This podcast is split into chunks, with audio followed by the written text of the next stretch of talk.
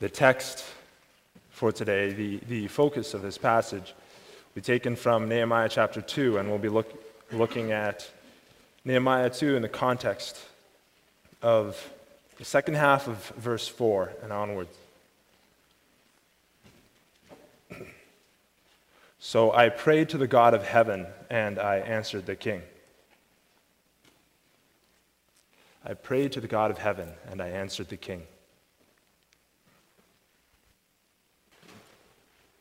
Beloved congregation of our Lord Jesus Christ, this week we are continuing our journey through the book of Nehemiah. Many of you, if you remember what we covered last week, it was Nehemiah chapter 1. And we looked a little bit at the background behind the book of Nehemiah. We also touched down on the theme of the book of Nehemiah how Nehemiah is the cupbearer to the king. But as he is a servant to, to a king here on earth, he also shows that his ultimate allegiance is to a king in heaven.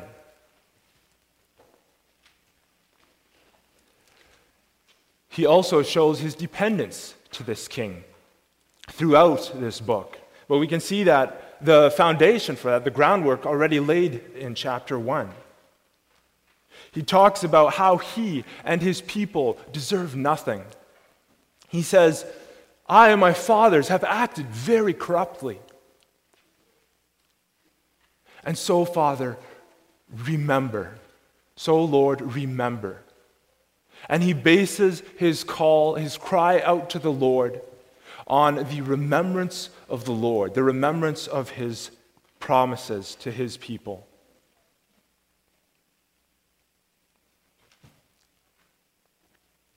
And this brings us to our passage today. We read that this passage occurs in the month of Nisan, in the 20th year of King Artaxerxes. If you remember, the first one, Nehemiah 1, chapter 1, begins in the month of Kislev. For four months, Nehemiah has been praying. He's been coming before the Lord. He has been begging the King of heaven that he would answer him and that he would grant him the opportunity. Begging that some way of deliverance might appear.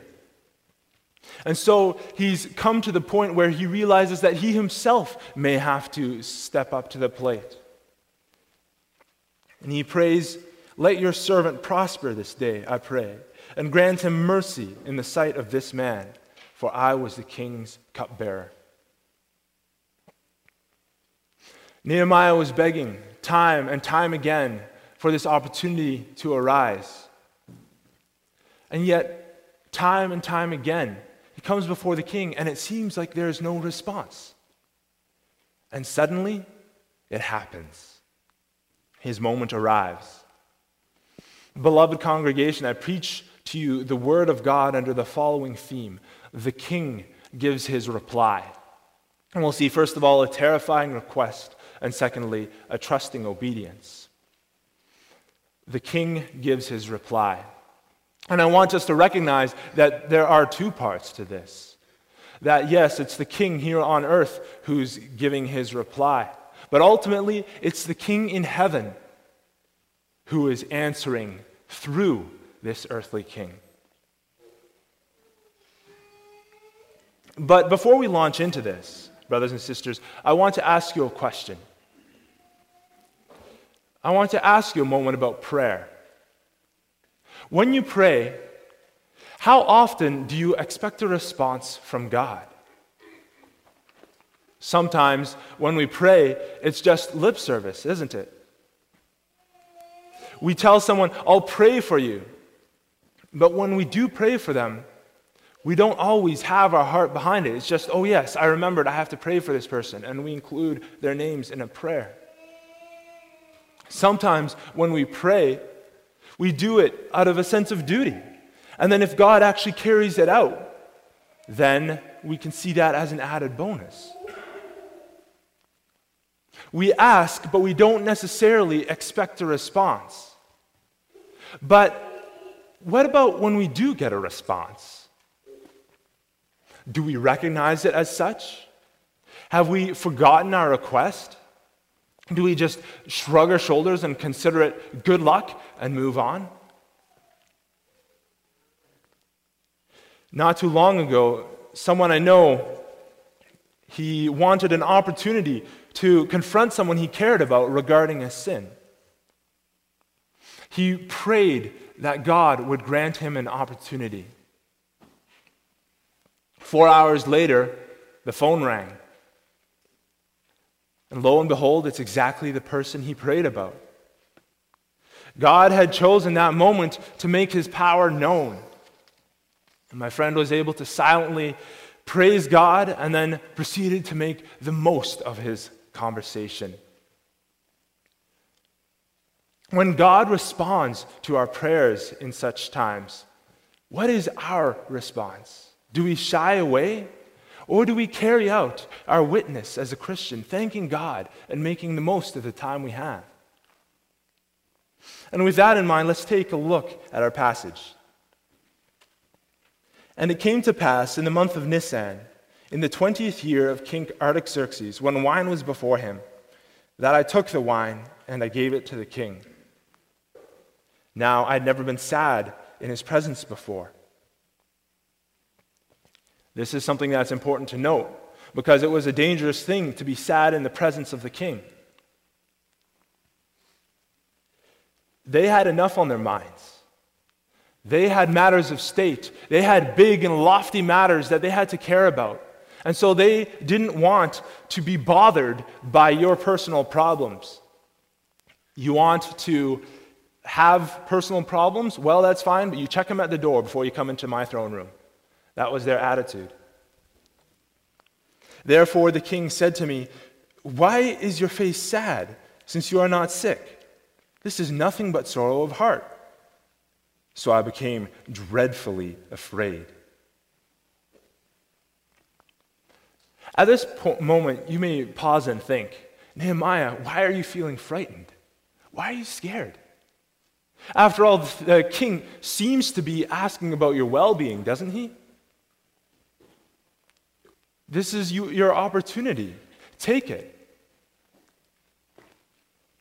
At the same time, while we might feel a little bit of, uh, while we might feel a little bit of almost irritation towards Nehemiah that he doesn't carry out this opportunity, that he doesn't seize on this opportunity without fear, it's a little bit comforting, isn't it? To know that one of the saints in the Old Testament struggled with fears in this way too. Brothers and sisters, do you not so often have this fear when you yourself run into a sudden answer to prayer? It's one thing if you are praying for, for example, for someone to get better. But it's quite another if you're praying, as Nehemiah here is, that you can get involved in kingdom work.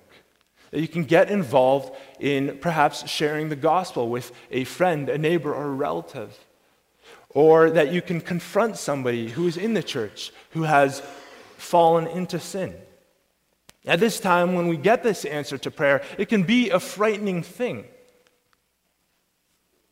So, isn't it comforting to know that there are other people in the Bible, saints in the Old Testament, who have struggled with this very same issue?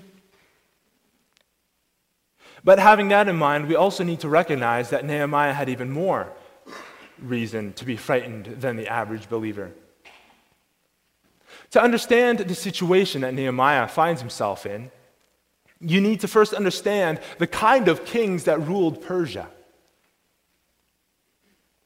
Artaxerxes' dad was the famous Xerxes, the one who tried to invade Greece and was held off by 300 Spartans, among other troops.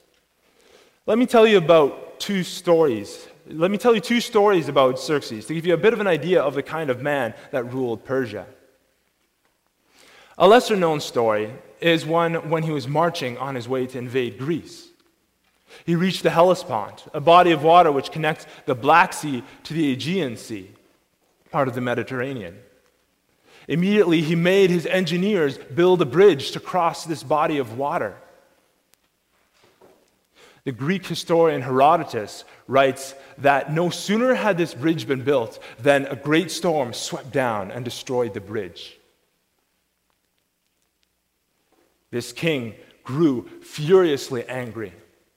After the storm had subsided, he made his men march down to the river's edge, throw in foot shackles, and start beating the water with whips, saying, What have I done against you? What has this great king done against you, O water. That you have unjustly punished him, even though he's done you no wrong. Xerxes the king will pass over you, whether you wish it or not.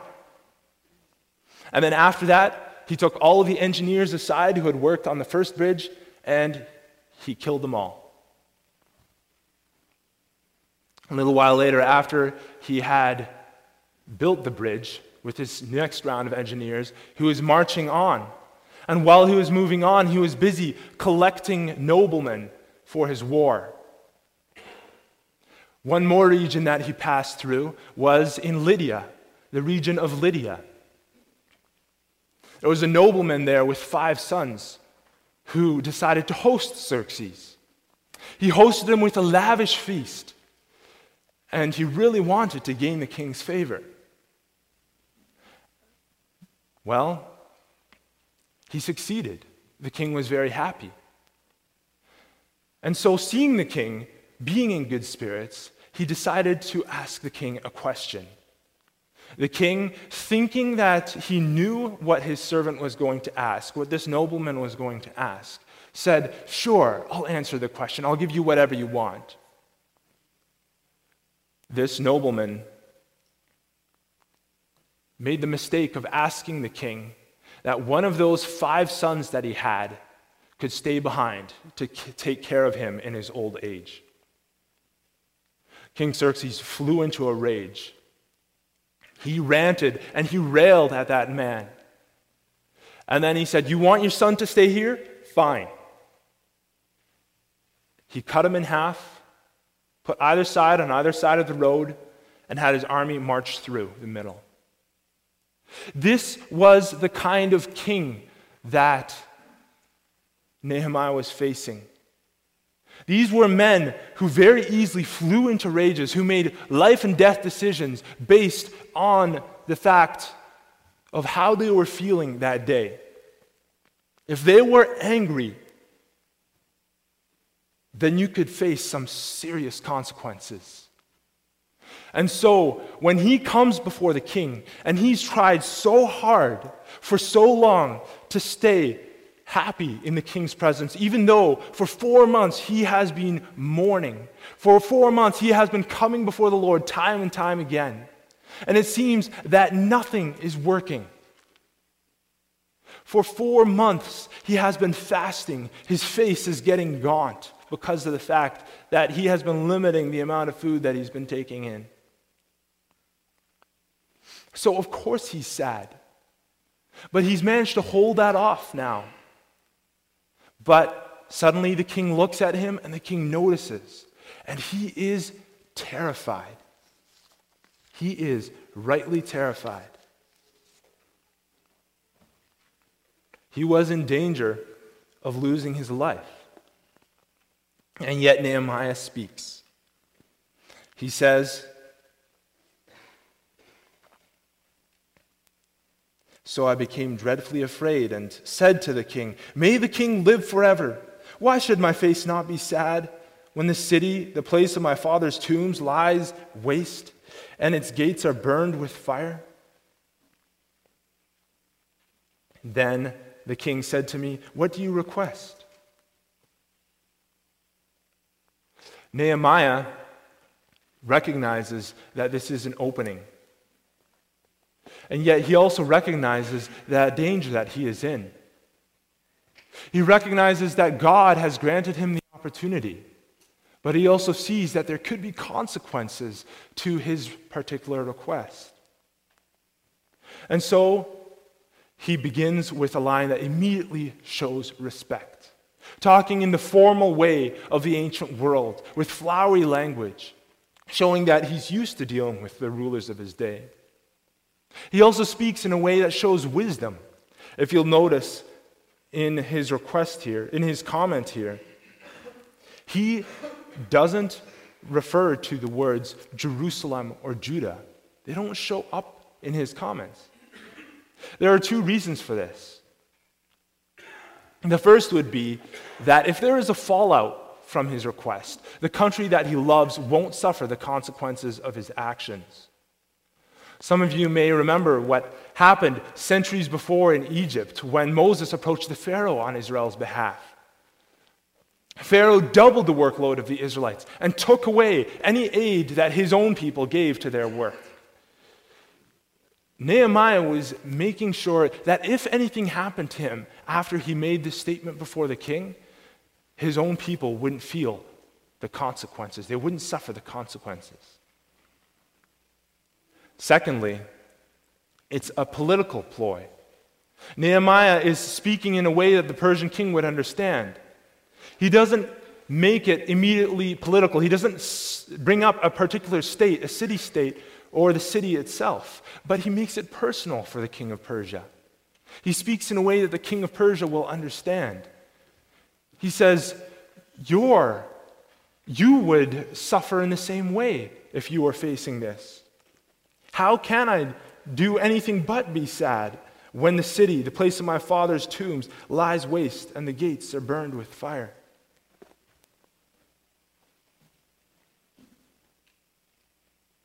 the language that is used here shows that Nehemiah recognizes what has happened here is an opportunity granted by the Lord. But he also recognizes that God teaches us not to speak recklessly. As Jesus later puts it, we must be wise as serpents, yet innocent as doves in our dealings with those around.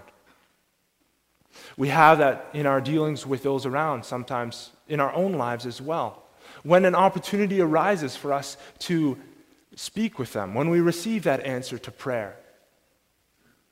Well, we aren't called to immediately jump in and start hammering those people over the head, but to be wise in the way that we deal with them. Now, it might be easy to pat Nehemiah on the back right now. Great job on overcoming your fears, Nehemiah. But that wouldn't be right, would it? As we've seen earlier, the whole point of the book of Nehemiah is to point us away from Nehemiah, the man himself, and to the king he serves, the true king that he serves. In the reply of this king to Nehemiah, we see the reply of the true king in heaven. In the reply of Artaxerxes, we see another reply that's coming to Nehemiah. After months of constant prayers and petitions, of fasting and pleading with God, Nehemiah may serve a king here on earth, but he is a servant of the king of heaven first and foremost. And so he acts when he sees this opportunity arise. He acts not because he overcomes his fear, but his king, having acted, having given him the opening, has overcome his fear. And so he speaks to this earthly king he serves in the strength supplied by the king of heaven. Nehemiah is acting in obedience to God, recognizing that God has opened the way and now he's called to respond.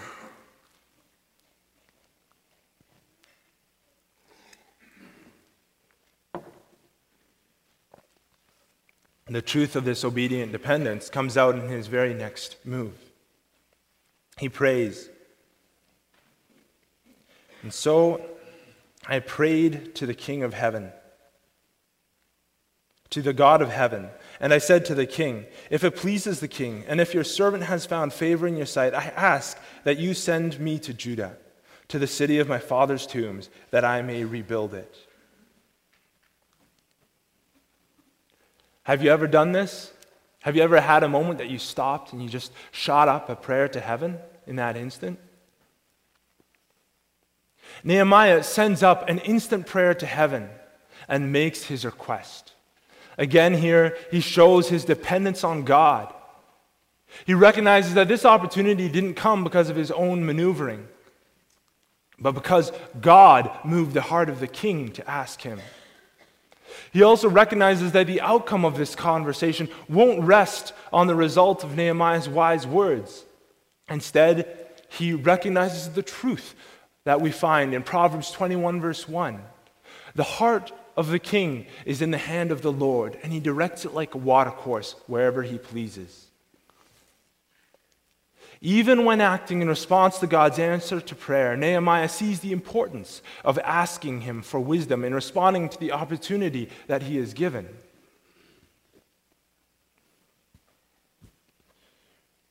He carries on. Then the king said to me, the queen also sitting beside him, How long will your journey be, and when will you return? So it pleased the king to send me, and I set him a time.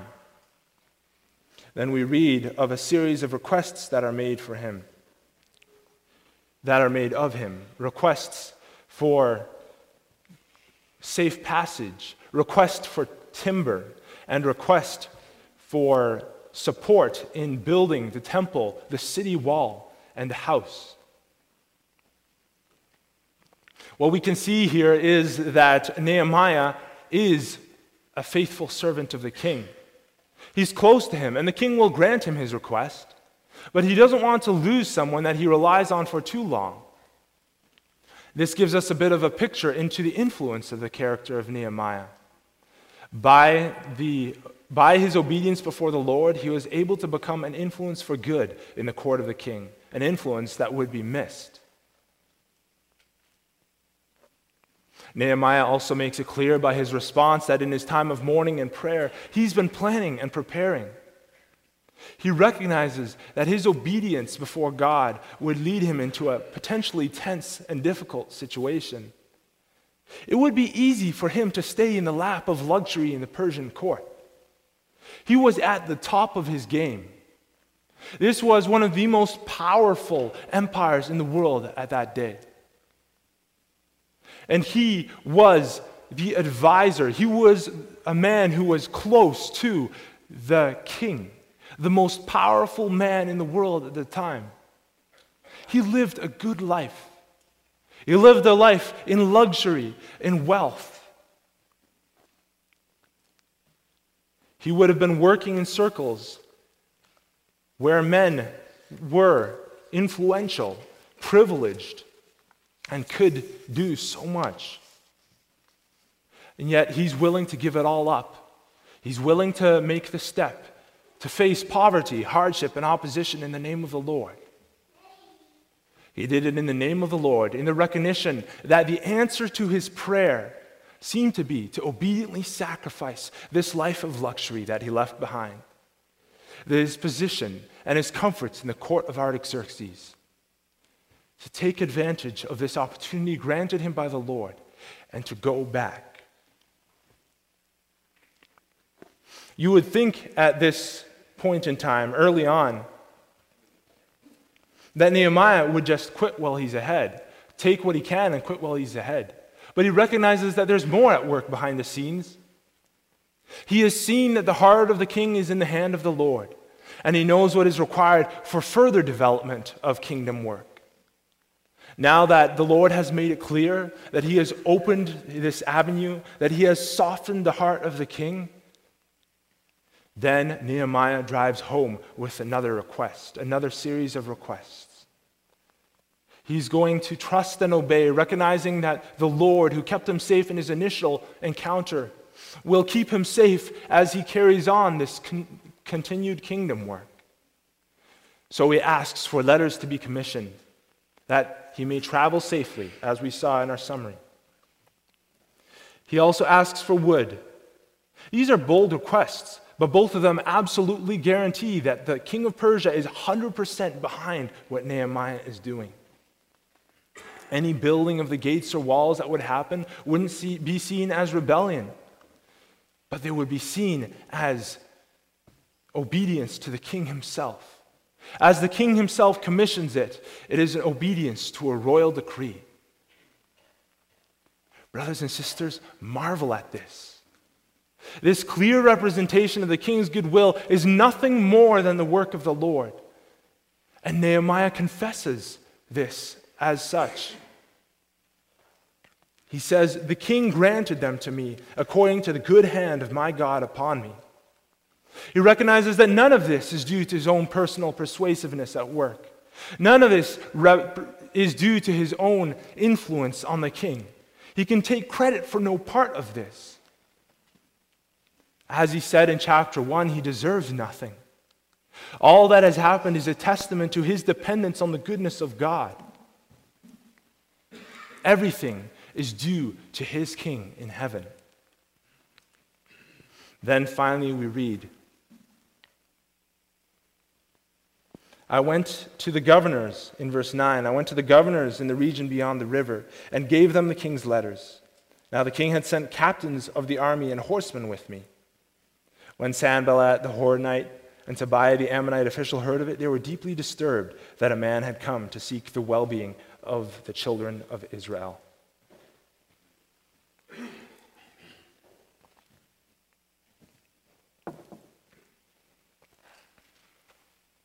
Nehemiah has received everything that he could desire and more. God has answered his prayer in a more powerful way than his wildest imagination could conceive. Yet, that still doesn't mean that his way is completely clear before him. As we go through these next verses in the book, we see the stage being set for the next scene. Wherever kingdom work will happen, Satan will rise up to oppose it. And we can see that he is rising up to oppose it here with the introduction of Sanballat the Horonite and Tobiah the Ammonite official. This is a universal truth that we recognize in our own day as well, isn't it?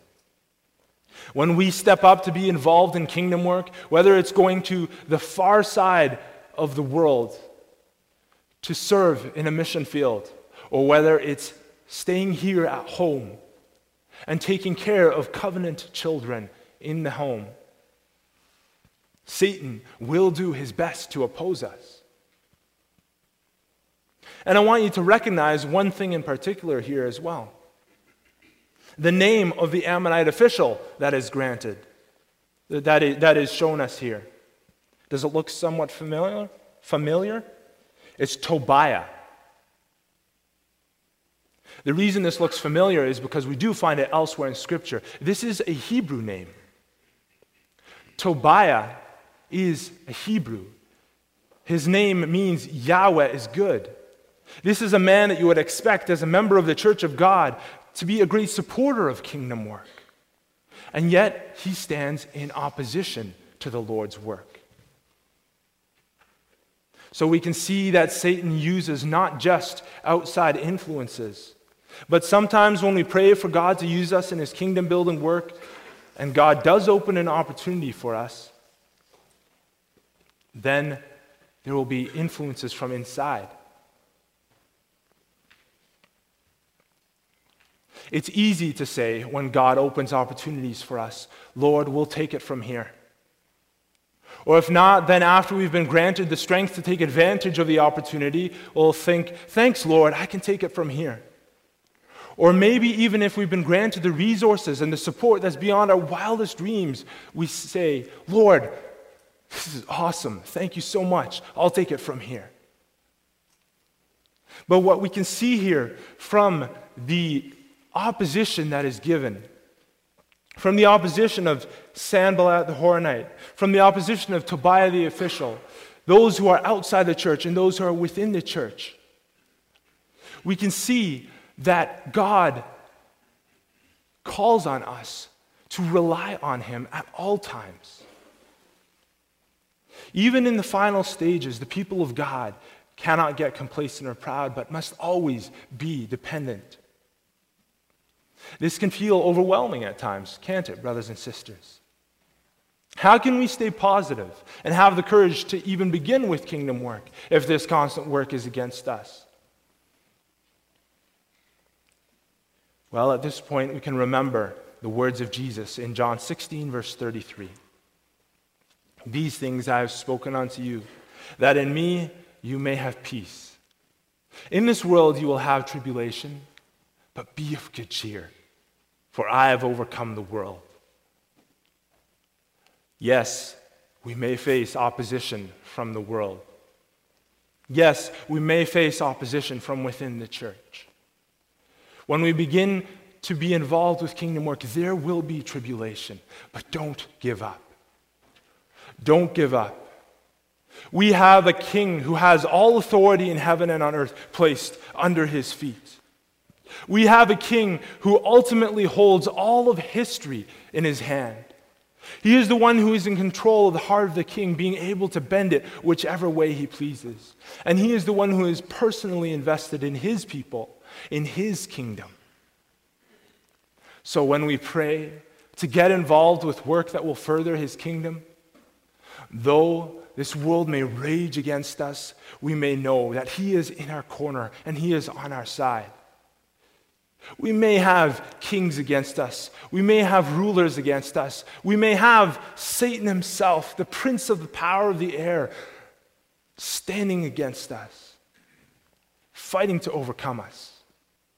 But we ourselves have a king who has an unstoppable kingdom, whose power is infinite, and who will win out in the end. Yes, we'll have tribulation. Yes, we'll have hardship. But we step back from the story. We step back from the narrative that we see in front of us, whether it be here or in our lives, and we recognize that it's ultimately the Lord who is in control, and that we can trust that He will work out all things for the good of those who love Him. Amen.